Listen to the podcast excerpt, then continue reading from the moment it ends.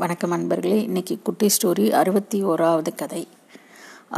எதிர்மறையான சூழ்நிலையா அதை நேர்மறையான சூழலுக்கு திருப்புறதுக்கு பார்க்கணும். அதாவது நெகட்டிவாக ஒரு விஷயம் நமக்கு நடந்தால் கூட அதில் என்ன பாசிட்டிவாக இருக்குது அப்படின்னு நினச்சி அதே நெகட்டிவ் வைப்ஸை பாசிட்டிவ் வைப்ஸாக மாற்றணும் அப்படின்னு விளையாட்டு வீரர் மைக்கேல் ஜார்டன், பெரிய பேஸ்கெட் பால் வீரர், பிரபலமானவர், அவர் கூட அதை தான் சொல்லியிருக்காரு.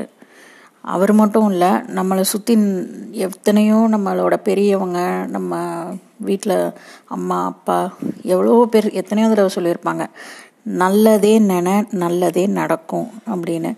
அது சும்மா நம்ம சாதாரணமாக சொல்கிற ஒரு வார்த்தை அப்படின்னு நம்ம கடந்து போயிருப்போம். பட் அப்படி கடந்து போகிற விஷயம் கிடையாது. உண்மையிலேயே அது நம்ம நல்லதே நினச்சா நல்லதே தான் நடக்கும். இதுக்கு ஒரு சின்ன கதை ஒன்று சொல்கிறேன்.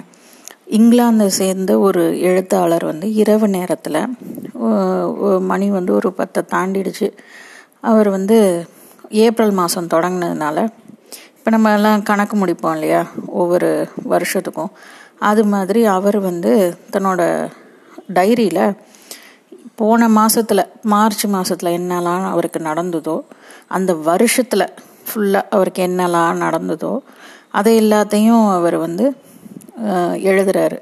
டைரியில் எழுதி அந்த வருஷத்தை முடிக்கிறாரு.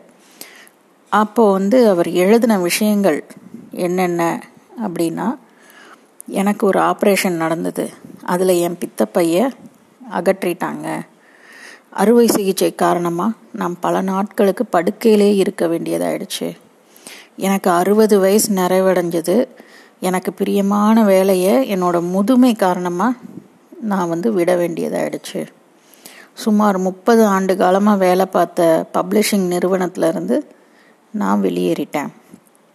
இதே வருஷத்தில் இதே நேரத்தில் பிரியமான என்னுடைய தந்தையும் இறந்து போன துயரமும் இந்த வருஷம்தான் நிகழ்ந்தது.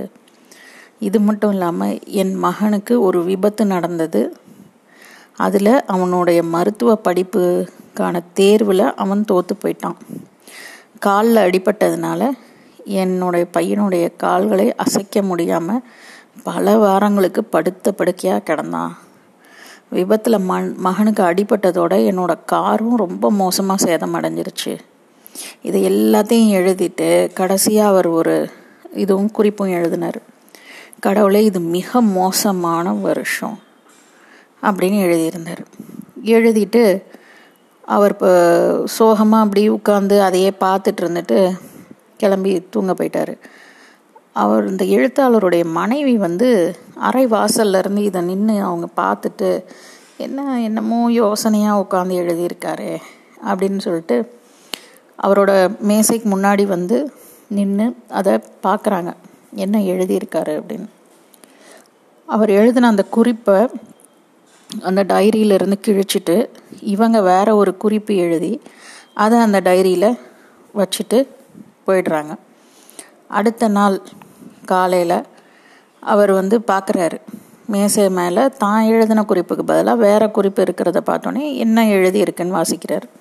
அதில் இப்படி எழுதியிருந்ததான், பல வருடங்களாக எனக்கு பயங்கர வலியை தந்து கொண்டிருந்த பித்தப்பையை அகற்றி அதற்கு விடை கொடுத்தேன், என்னுடைய 60வது வயதில் நல்ல ஆரோக்கியத்தோடு என் பணியிலிருந்து ஓய்வு பெற்றேன், இனி என் நேரத்தை அமைதியான முறையில் கழிப்பேன், ஏன்னா என் கையில் இப்போ நிறைய நேரம் இருக்குது, எந்த தொந்தரவும் இல்லாமல் நான் நினச்சதை எழுத எனக்கு இப்போ நேரம் இருக்குது, என் தந்தை தன்னோட 95வது வயசில் இறுதி வரைக்கும் யாரையும் சார்ந்து வாழாமல் அப்படி ஒரு அற்புதமான மனிதர், எந்த பிரச்சனையும் இல்லாமல் இயற்கையை எய்தினார், கடந்த வருஷம்தான் கடவுள் என் மகனுக்கு புதிதாக ஒரு வாழ்க்கையை கொடுத்தார், என் கார் சேதமடைந்த போதும் அது பரவாயில்ல, என் மகனுக்கு பெருசாக எதுவும் ஆகாமல் காலில் அடியோட தப்பித்தானே அது போதும், இந்த குறிப்பு எல்லாத்துக்கும் கீழே, ஆக கடவுளே அளப்பரிய கருணை என் மேல் விழுந்த இந்த வருடம் நல்ல விதமாக கடந்து போனது, நன்றி கடவுளே அப்படின்னு எழுதியிருந்தாங்களாம். இப்போ இந்த பாசிட்டிவாக இருந்த சென்டென்சஸை வாசிக்கும் போதே நமக்கு ஆஹா பரவாயில்லையே, இவ்வளோ நல்ல விஷயம் நடந்ததா அப்படி தான் நமக்கு தோணும். என்னதான் அதெல்லாம் கஷ்டமான விஷயங்களாக இருந்தாலும் அதில் எது என்ன நல்லது இருக்குது அப்படின்னு நம்ம தேடி தான் எடுத்துக்கணும். அதுதான் நமக்கு ஒரு உத்வேகத்தை, வாழ்கிறதுக்கான ஒரு பிடிப்பை கொடுக்கும். அடுத்தடுத்து நம்ம ஸ்டெப்ஸ் எடுத்து வைக்கிறதுக்கும் நமக்கு அதுதான் உதவும். உதவுறதை செய்வோமா? நன்றி.